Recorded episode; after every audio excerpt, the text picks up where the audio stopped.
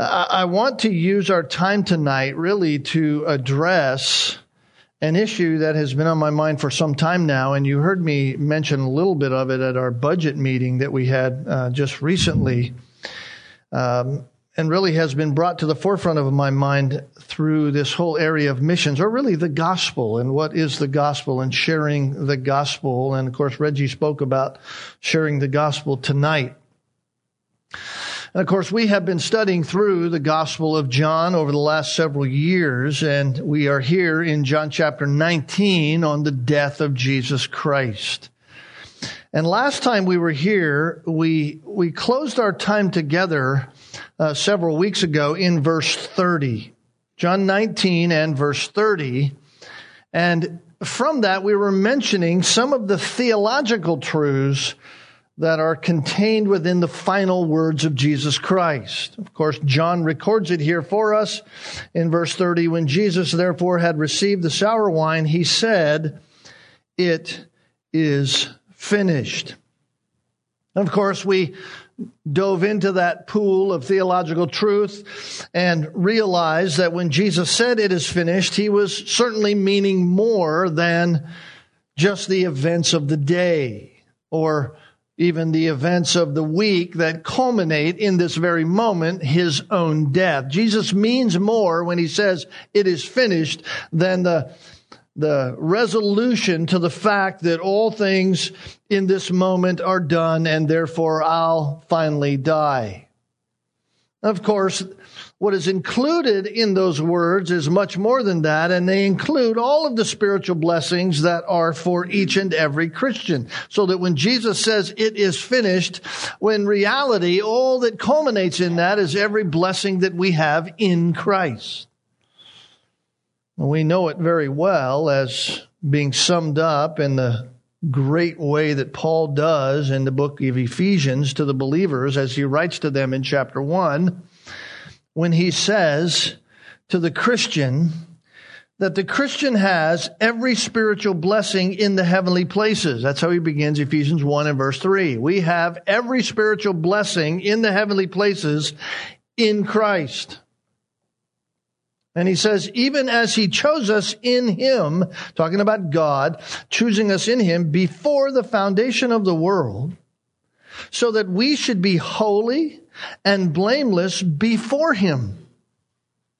Paul goes on to say in Ephesians chapter 1 verse 5, in love, he, that is God, predestined us for adoption to himself as sons through Jesus Christ, according to the purpose of his will, to the praise of the glory of his grace, with which he has blessed us in the beloved he says in verse 7, in him we have redemption through his blood. The forgiveness of our trespasses, according to the riches of his grace, which he lavished upon us in all wisdom and insight, making known to us the mystery of his will according to his purpose, which he set forth in Christ as a plan for the fullness of time to unite all things in him, things in heaven and things on the earth. He continues in verse 11, in him we have obtained an inheritance, having been predestined according to the purpose of him who works all things according to the counsel of his will, so that we who were the first to hope in Christ might be to the praise of his glory. Verse 13, in him you also, when you heard the word of truth, the gospel of your salvation, and believed in him, you were sealed with the promised Holy Spirit, who is the guarantee of our inheritance until we acquire possession of it to the praise of his glory. I mean, that is a, a passage that we as Christians sit in and should revel in that. All that we have been given in Jesus Christ. These are all grand and glorious truths that we have as Christians. And yet, with all of that, over the centuries, within evangelicalism, within the church, there has been still confusion in answering this most basic question And it's the title of my message tonight. For whom did Christ die? In other words, the question is framed like this Did he die for all of humanity? In other words, all human beings without exception. Did he die for all humanity and thus all are saved? Or did he die for all humanity, but for whatever reason, not all people are saved? Or did he die only for certain people without distinction? In other words, some from every tribe and tongue and nation, all of which are saved in reality. These are the only three options that can be contemplated when we talk about what is included here in John 19 and verse 30 and this issue that we know to be the atonement. The satisfactory sacrifice of Jesus Christ as a covering for sin. These are the only three options that can be contemplated, and each one of those causes our own minds, if we're thinking about it, if we're thinking through what each one of those questions is saying, it causes our mind to be stretched. It causes our thinking to be squeezed. And therefore, many people have chosen just not to deal with it. Just to throw their hands up and go, well, I don't know. I don't even want to think about it. But we can't do that. We can't do that. Why? Because we're all compelled and commanded to give the gospel. And so, as Christians, we have to deal with the death of Christ. We preach Christ crucified. This is what the gospel is. We preach this, and the death of Christ includes the atonement.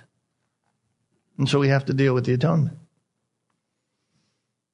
And so when we listen to the words of Christ from the cross, when he says, It is finished, we have to ask if the atonement is included in that statement, which it is,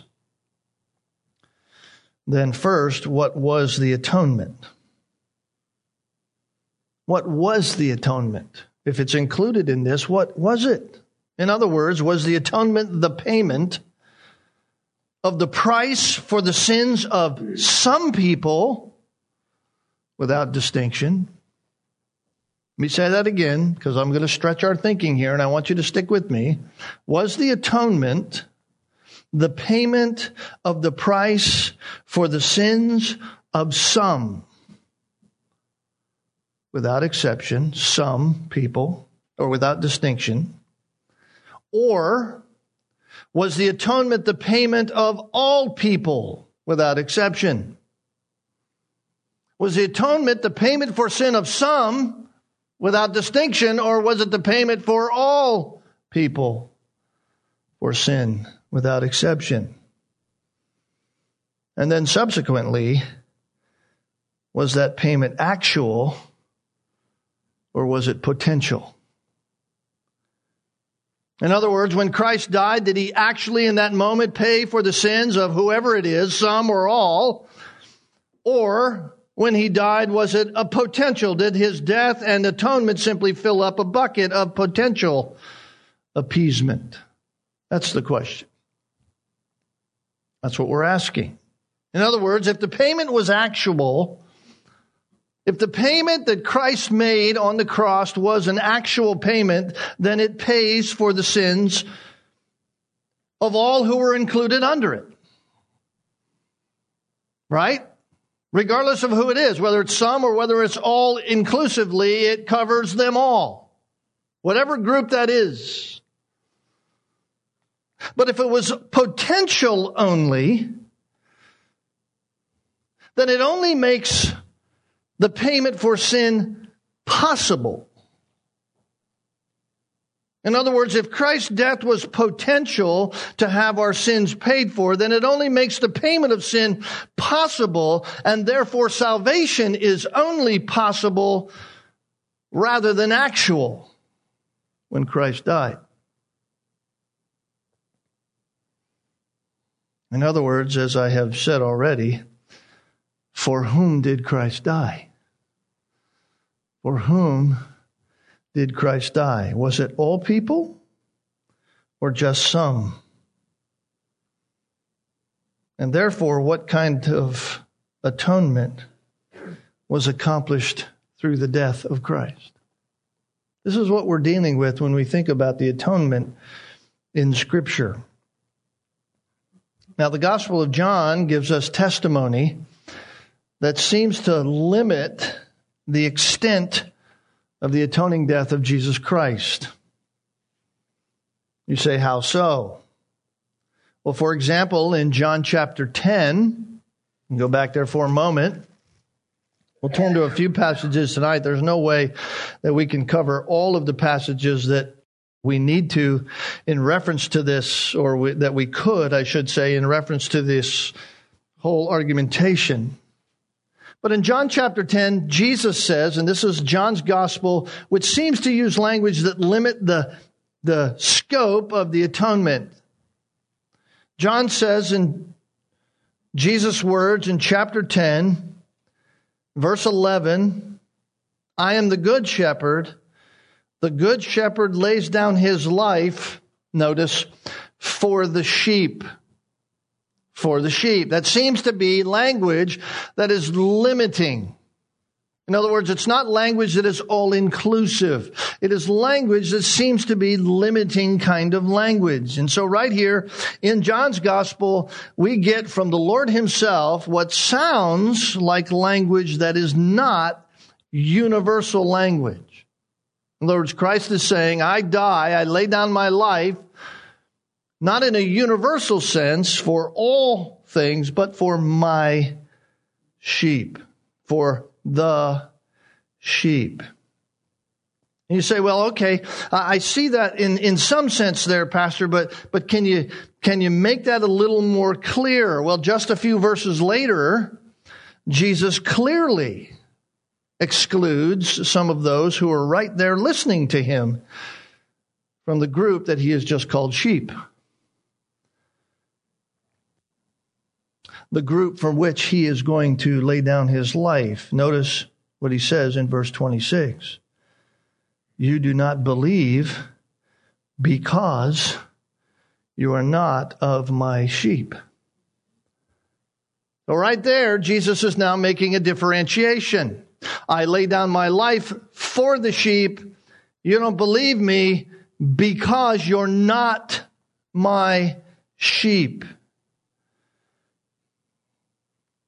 Now, we also understand that John uses words in his gospel that seem to indicate that Jesus died for the whole world, or Jesus died for all men, or Jesus died for all we cannot simply overlook that. We cannot just look here at John 10 and say, well, here it's clear from Jesus' words that there's a limiting reality to the atonement. We cannot simply do that because it's not just in John's gospel. The terms of the whole world or all or all of us. In fact, it's in Isaiah. Isaiah chapter 53 to be exact a very somber text that we know because we think about it often when it comes to the death of Jesus Christ, a text prophesying about the death of Jesus. And verse 6 of Isaiah 53, verse 6 and following says this We all, like sheep, have gone astray. Each of us has turned to his own way, and the Lord has laid on him the iniquity, get this, of us all. You read that passage and you say, well, doesn't that imply that at least at the very least, he died for all sin? Or maybe you think in your mind of Hebrews chapter 2, verse 9. Hebrews chapter 2 and verse 9, where Jesus, or where the writer of Hebrews says, But we see Jesus, who was made a little lower than the angels, now crowned with glory and honor, because he suffered death, so that by the grace of God he might taste death for who? For everyone, it says. Well, that doesn't make the answer any easier. That even confounds it a little more. Doesn't that also imply that he died for all sin? Or maybe, maybe you even go to the apostle John again in his first epistle. 1 John chapter 2. I preached through 1 John some time ago, 1 John chapter 2. The apostle John says he is the propitiation. Propitiation means the atoning sacrifice, the satisfactory sacrifice, the wrath appeasing sacrifice. He is the atonement. He is the propitiation for our sins, and not only for ours, but also for the sins of the whole world. Checkmate, Pastor. That should clinch it, right? I mean, don't these verses clearly show that Jesus died for all sin? Not necessarily. We have to say that. We have to say not, not necessarily if we're thinking about the scriptures, because when we look carefully at the whole of scripture, you quickly notice that the Bible continually uses terms like world and terms like all, terms like everyone, terms like all of us, the whole world, in ways that clearly do not mean the idea of without exception or clearly do not mean a universal reality to them. For example, the word world is used sometimes in the scriptures, particularly in Psalms, to describe the whole earth as a physical reality. Psalm 24, verse 1 The earth is the Lord's and all it contains, the world and those who dwell in it. Clearly in Psalm 24:1, the word world there being translated from the Hebrew is, is translated that way in describing the physical reality of the earth. The whole world. In fact, I would even say it's even more than that. It's all of creation, all of the planets, the whole universe, all the created reality that God has created, and all of us who dwell in it. Sometimes it refers only to the uniformed or the unformed creation, I should say, rather than the physical reality, the unformed creation. Psalm 90, verse 2. Before the mountains were born, or you did give birth to the earth and the world. Uh, the psalmist is, is thinking back to the time when the earth was formless and void, back in Genesis. It was a created reality, and yet God hadn't shaped it into the very reality that we know. And yet the psalmist uses the term world to describe it. Certainly, there are places where it does refer to all of humanity. Some of you might be thinking of our study of Romans, Romans chapter 3 and verse 6. For otherwise, how will God judge the world? It says. Speaking of all of humanity, all of humanity is under the judgment of God. Or verse 19 of Romans chapter 3. Now we know that whatever the law says, it speaks to those who are under the law, that every mouth be closed and all the world may become accountable to God. Obviously speaking about sinners, all sinners, without exception. But at other times, it only is referring to a large group. In fact, we'll just walk through these really quickly. There's only four that I want to give us. Matthew chapter 18. Matthew chapter 18, verse 7. Jesus says, Woe to the world because of its stumbling blocks. Uh, Jesus isn't necessarily speaking of the physical world. He isn't necessarily speaking of everything in the world or every person in the world, but woe to the world, woe to the large group of humanity because of the stumbling blocks. For it's inevitable that stumbling blocks come, but woe to the man through whom the stumbling block comes. Not every one of us faces that reality in that way. And so Jesus isn't talking in a universal sense. He's talking in a, in a more limited sense, and yet he uses the term world to describe that. Again, over in John's Gospel, in John chapter 4, when we were looking at the Samaritan woman, John chapter 4 and verse 42. Remember, Jesus had gone and met this woman at the well, and then she goes tells everybody, testifying what Jesus had told her. And the Samaritans begin to believe her, and the Samaritans come out to question Jesus. And when they questioned him, verse 41 says, and many more believed because of his words, and they were saying to the woman, Notice, it's no longer because of what you said that we believe, for we have heard for ourselves and know this one is indeed the Savior of the world. They certainly don't mean ex- an inclusiveness of everything universally. They're simply talking about themselves. Over in 1 Corinthians chapter 4, the Apostle Paul, speaking to the Corinthian church, chapter 4 and verse 9, speaking of his own apostleship, not wanting to even defend himself, he says, I think God has exhibited us apostles last of all as men condemned to death because we have become a spectacle to the world. And notice who the world is that he's talking about. Notice how that word is described, both to angels and to men.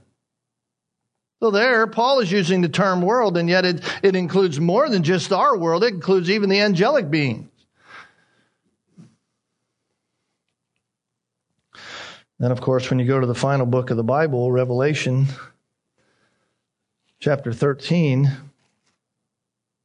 we get this idea again. And again, I'm just trying to give us a kind of a smattering of verses throughout Scripture from Old Testament to New that speak to the reality that these terms that appear to be universal in Scripture oftentimes aren't as universal as we seem to think they are. Revelation chapter 13 verse 3 and I saw one of his heads as if it had been slain, talking about the beast of the sea. And his fatal wound was healed, and the whole earth was amazed and followed after the beast, and they worshiped the dragon. Well, certainly that's not including everybody, because there are some, even during the tribulation time, as we have seen through our study of Revelation, that don't follow the beast. So there's a limiting aspect even there, even though he says the whole earth. Well, there's a whole host of other passages that we could turn to in our time tonight. And when you look at them, you come away with a, a greater understanding that most of the time, when the word world is being used, it is not being used in a universal way. Most of the time, the word world is used, it's used in an aspect whereby it is limited in some kind of way. In fact,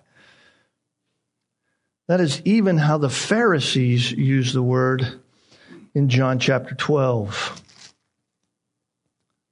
Back to John chapter 12. Just to show you one more verse, here's the Pharisees. In verse 19, they're very disgusted with what Jesus is doing. Jesus has entered Jerusalem. They don't like what he's doing. They don't like the fact that people are listening to him. And in verse 19, the, Pharisees therefore said to one another, You see that you are not doing any good. Look, the world has gone after him. Well, if we can, if we're using that in a universal sense, then we would have to include the Pharisees were part of that. And yet they're not going after him. So they certainly did not mean every person on the earth universally was going after Jesus. They didn't even mean every person within the confines of the nation of Israel as it was at that time. They certainly didn't mean themselves. They only meant that a large group of people were going after Jesus. So we can look at the scriptures and see these terms, but we cannot insist that these terms, world and all, and all of us, and everyone, and every person, we cannot insist that they mean a universal sense, that every person is included in that in any kind of way, or we're going to have trouble explaining even from John chapter 12, if that's the case, why didn't the Pharisees go? So the point that I'm trying to make, at least on, on right out of the gate here tonight, is this. The use of the words like world, when you come across those in scriptures, the use of the words like all men or all of us do not necessarily mean all without exception.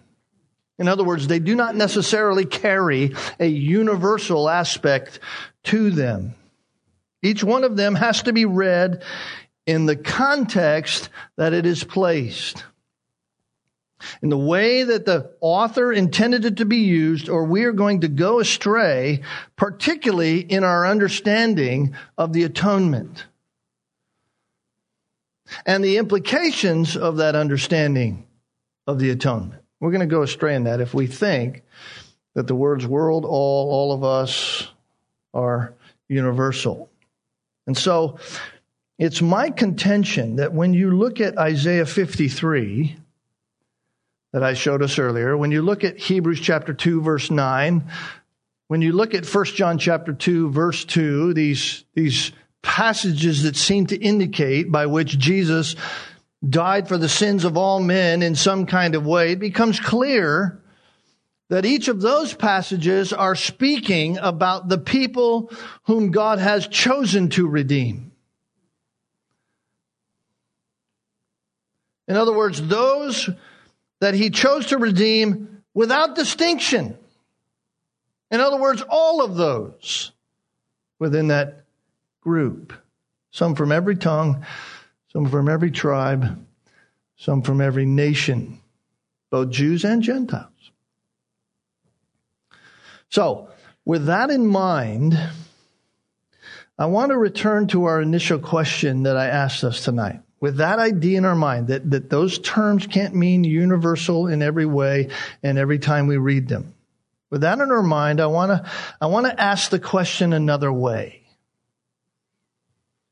I want to ask it this way Did Christ's death actually atone for the sins of anyone? Let me say that again. Did Christ's death actually atone for the sins of anyone? I'm emphasizing the word actually. Okay? Keep that in your mind. In other words, did it actually propitiate the wrath of God on any specific people. Did the death of Christ, did it actually turn away the wrath of God on any specific people? Maybe we should ask it this way Did it reconcile anyone to God? And if it did, then for whom did it do that for? You see, when we think of it that way, there are only three possible answers to that question. When we ask the question in that way, did it actually atone for the sins of anyone? There are only three possible answers. Either Christ's death when Christ said, it is finished, and he died, either his death was not an actual atoning sacrifice, but rather it was only one that made atonement possible. In other words, when Christ died on the cross, his death didn't accomplish anything. It only made the accomplishment possible. It only made the appeasement of wrath possible.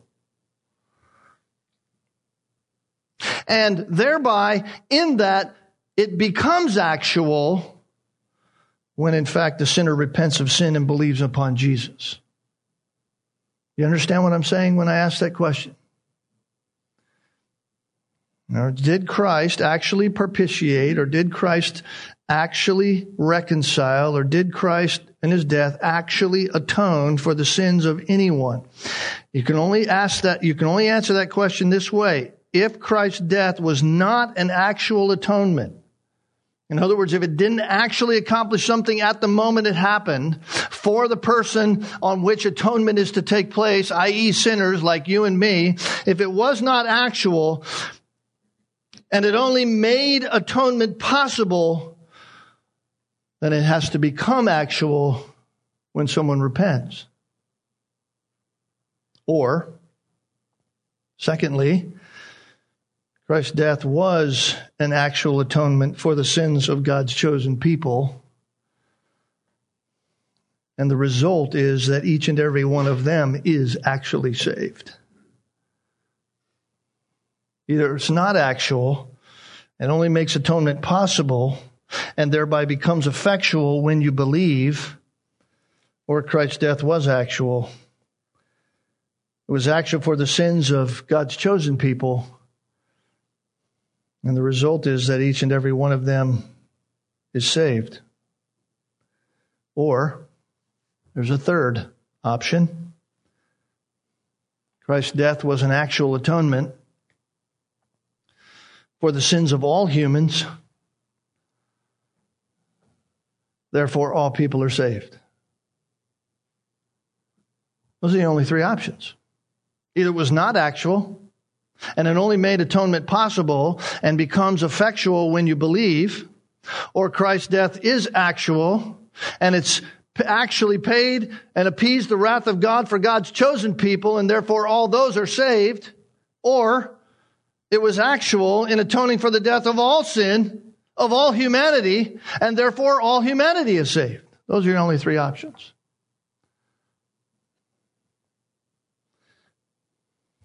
When you think about the atonement of Jesus Christ, those are the only options you have.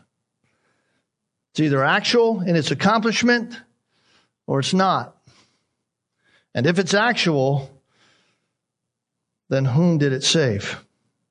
Did it save all people? Does it only save God's chosen people? I think it's pretty easy that we can scratch off number three from that list, can't we? That the atonement's actual for all the sins of all humanity, and therefore all are saved.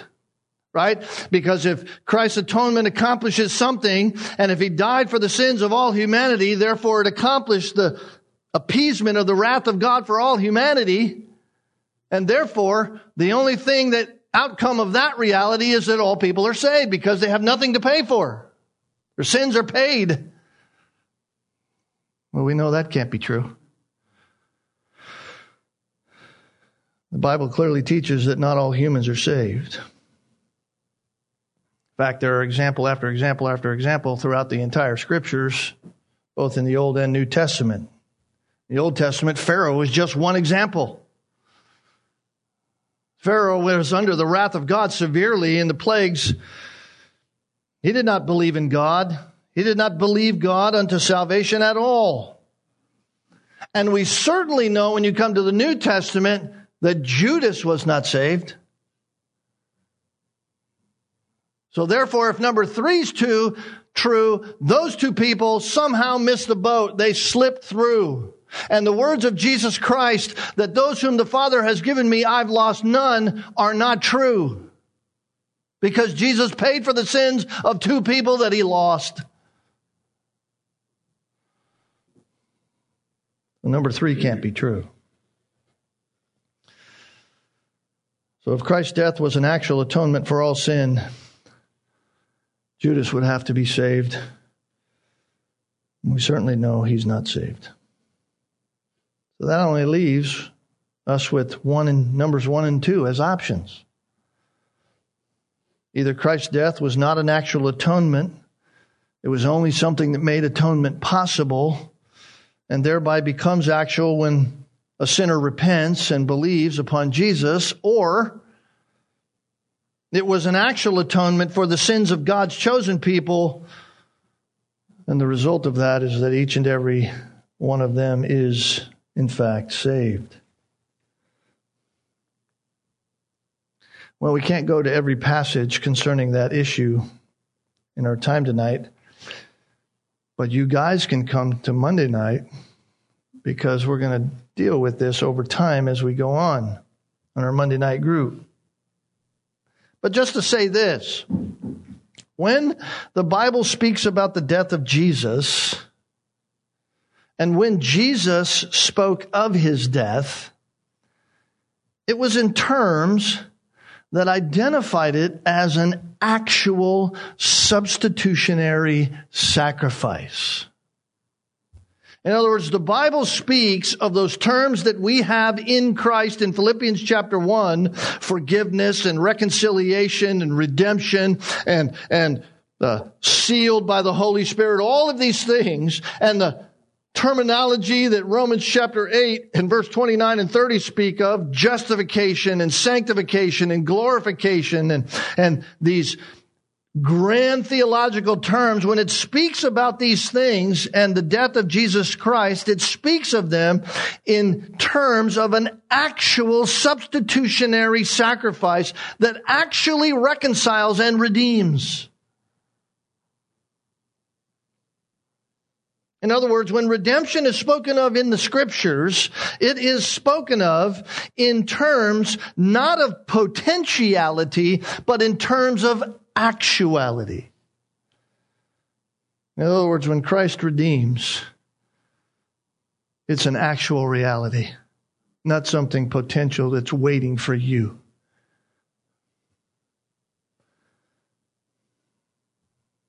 It's not something that is possible to the one being redeemed after the price is paid. It is always actual. In other words, when you trace the, the idea of redemption in the Old Testament, and we looked at this last time we were together as men in the Monday night group, this whole issue of redemption and how it's used in Scripture, the buying back terminology. When it's used through the nation of Israel, there was never a sense in which when someone paid the price to redeem, that it was a potential redemption. That it just waited for the person who was being redeemed to respond to that price that was paid in order that they might walk away free. No, their redemption was bought. It was an actual buying of their redemption. The person who was redeemed was actually free. They were no longer a slave. They were free from the debt. Why? Because the debt wasn't potentially paid, the debt was actually paid. So Jesus did not come to make reconciliation possible. He did not come to make redemption possible. Jesus did not come to make propitiation possible. No, he came so that through his death, all of those truths, all of those things that we've even mentioned here tonight, were actually accomplished and completed for those whom he died.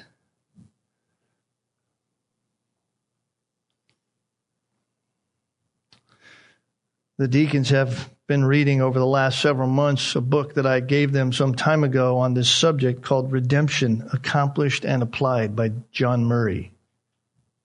Paperback. If you want to read it, want to see what the guys are reading, please pick yourself up a copy.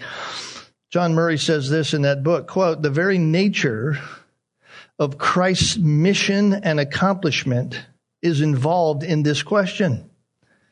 Did Christ come to make the salvation of all men possible, to remove obstacles that stood in the way of salvation and merely make provision for salvation?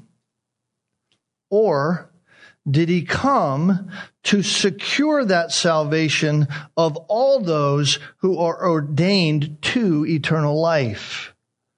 You see what he's asking? Did Christ come in order to make it possible for some to be saved? Or did he come to actually accomplish salvation for those who are ordained unto eternal life? Did he come, he says, to make men redeemable?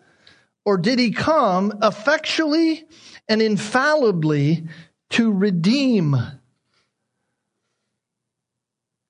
John Murray goes on to say the doctrine of the atonement must be radically revised if, as atonement, it applies to all those who finally perish as well as to those who are the heirs of eternal life. in that even we should have to dilute the grand categories in terms of which the scripture defines the atonement and deprive them of their most precious import and glory. He says, This we cannot do. Do you, do you understand what he's saying? He's saying if the doctrine of atonement includes all people and some are saved and some go to hell, then we have to refine exactly what atonement means according to the terms of scripture and how they share themselves to mean. In other words, atonement has to mean something else. It can't possibly be an accomplished fact if it's a, a fact for all people. Because we know that it is true that some people and their sin is not atoned for. Judas's sin is not atoned for. Pharaoh's sin is not atoned for. Countless millions throughout the ages have had their sin not atoned for. They are now in an eternity of hell. Fact, Luke chapter 16, the rich man of Lazarus clearly shows that not all people sin are atoned for because the rich man is in the fires of hell and Lazarus is in the bosom of Abraham. Murray says we cannot, we cannot revise it.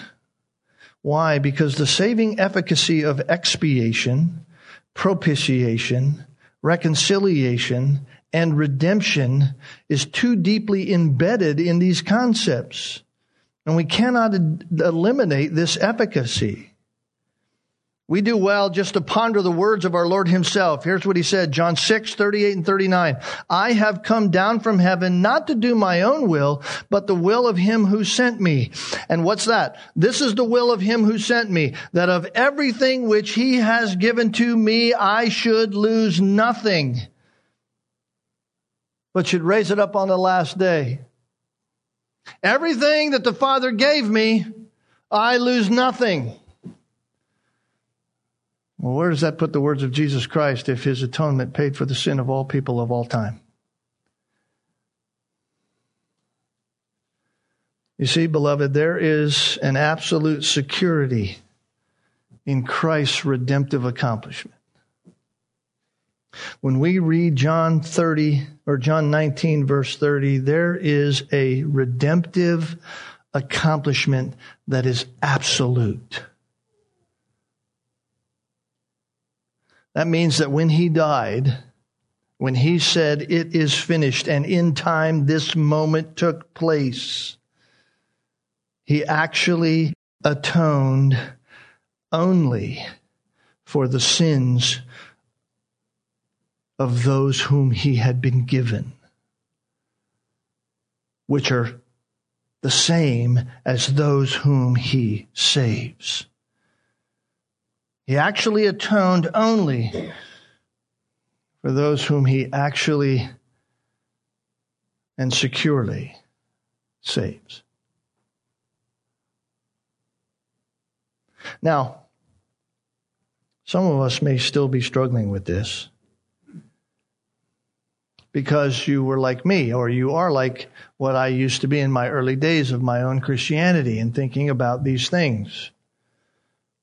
Because, like me in my early days, I would have said, when God saved me, and someone might have asked me the question, for whom did Christ die? I would have quickly and honestly said, God has chosen all men, but not all men choose God.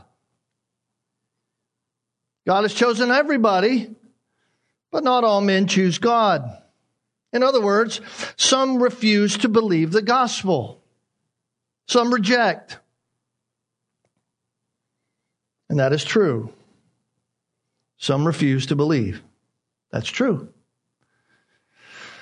Reggie preached the gospel to many people. We're not sure who will receive it and who won't. Some will reject. Some rejected that night. Some refused to believe.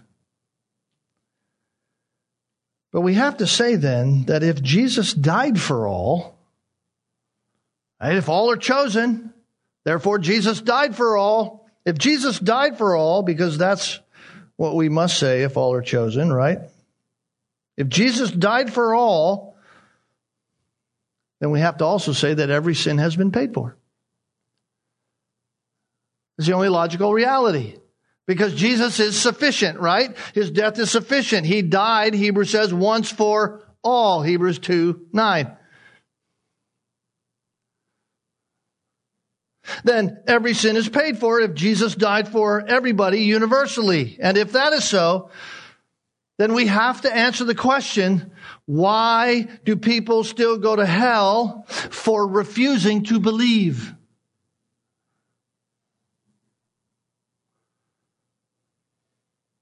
Isn't unbelief just sin? Isn't unbelief just sin? Jesus said that to the Pharisees. You will die in your sins because you do not believe me. Unbelief is just sin. And since that is so, hasn't Jesus died? If he's died for all sins, hasn't he died for that sin also? If he died for that sin also, then aren't those people going to hell undeservedly? Aren't they going to hell and yet they don't deserve to go to hell because they're just simply not believing and Jesus died for that sin? So if Jesus died for all the sins of all time, then certainly unbelief was included in that. And if that's the case, then all must be saved if that's true. That's not what the Bible teaches. The Bible teaches, as we've clearly seen in John chapter 10, that he has died only for his sheep. Only for his sheep. Only for his own, it says, his people, and the many who are his. That's what it says. The many. Those the Father gave him. So it's an exclusive group. The Bible calls them the elect, the chosen before the foundation of the world, those whom God calls to himself. And he justifies them through the death of his son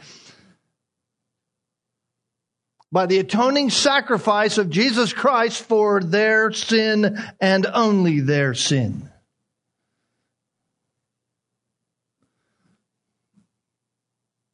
Without distinction, some from every tongue, every tribe, every nation. And of all of those, he loses none. Of all of those, he loses none, not one. And so here we are as Christians, and we offer the gospel. We offer the power unto salvation. That is what it says in Romans, for it is the gospel. It is the power of God unto salvation for all who would believe. And we offer it to everybody. Why? Well, first, because we're commanded to proclaim the excellencies of Him who called us out of darkness into His marvelous light, right? Colossians tells us that. We are to go and proclaim the gospel, Matthew 28. We are to tell others of the good news.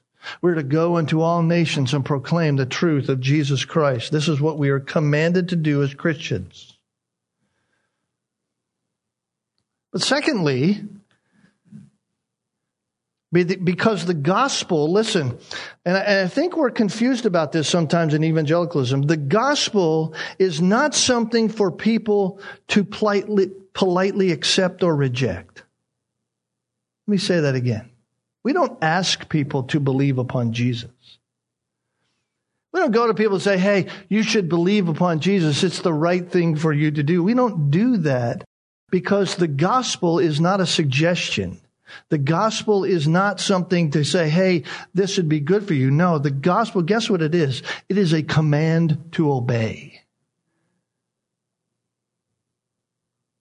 When we say believe upon Jesus Christ, that's not asking somebody to believe. That's the command of God. Believe what I said to you. Believe the truth about my son. Believe. Repent and believe.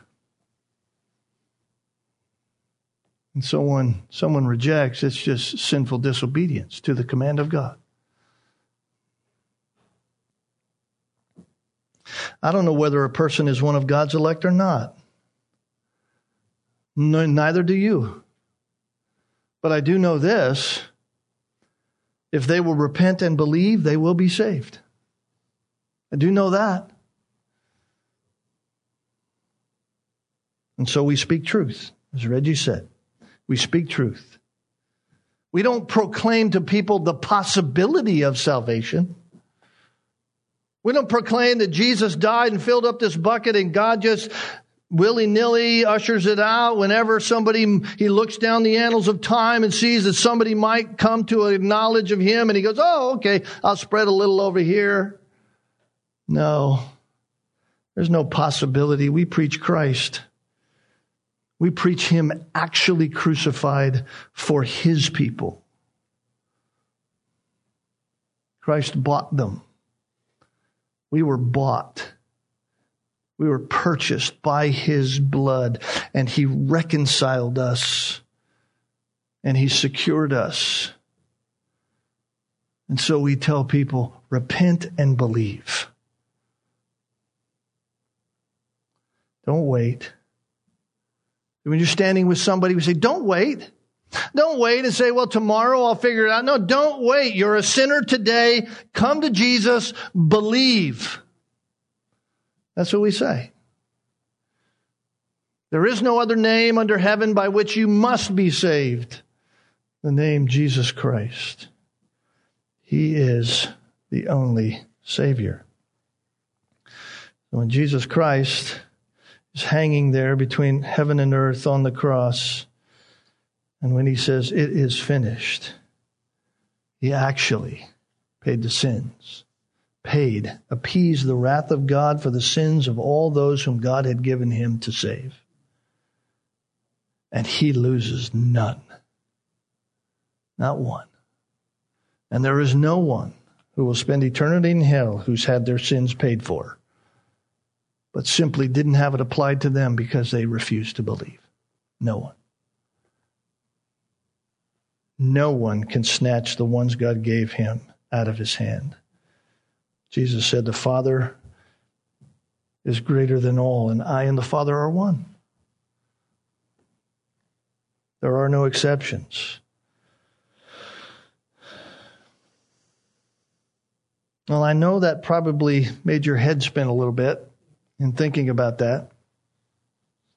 That's just the tip of the iceberg, really uh, of this doctrine. This is the tip of the iceberg, really, of what your elders are being challenged with right now in reference to our own doctrinal statement, not because our doctrinal statement doesn't say anything about that in the sense of election and sanctification and propitiation and the death of Christ, but we want to make sure it's clear. So that when people say we agree, particularly with our missionaries, we agree with you as a church, we want them to understand clearly what they agree with because it hasn't been so clear. And that's been revealed to us as of late. It's not so clear. And if you tell people that Christ died for all the people of the world, you're not preaching the gospel rightly. And so we can't tell people that. And so we want to ensure that us, as well as our missionaries, get the gospel right. So this is on our heart, it's on our mind. Pray for us, challenge yourself, think through it, ask us questions, cause us to go back to the Word of God and be challenged there. Um, and we can lead you in direction of a lot of good material to read on it if you want more answers. Anyway, let's pray tonight as we close. Father, thank you for our time. Thank you for this moment, really, in your word where we can be challenged with the truth of the atonement. Lord, it's not easy for us to grapple with. In our humanness, we oftentimes think, you think like us. And so, how could a loving God send anybody to hell? And yet, really, that's our problem. We think you think like us. And your thoughts are not our thoughts, your ways are not our ways. You're far above us. Help us just embrace what who you are according to what your word teaches. Understand it for the truth that it is and not try to appease the conscience sometimes that cannot understand. Help us just rest in you and your sovereign hand in it all. We'll trust that when we speak the gospel, when we preach the truth, your word will never return void in accomplishing what you have set forth for it to do. All to your glory, all to your praise. And we'll trust you in that. In our Savior's name, Jesus Christ, we pray. Amen.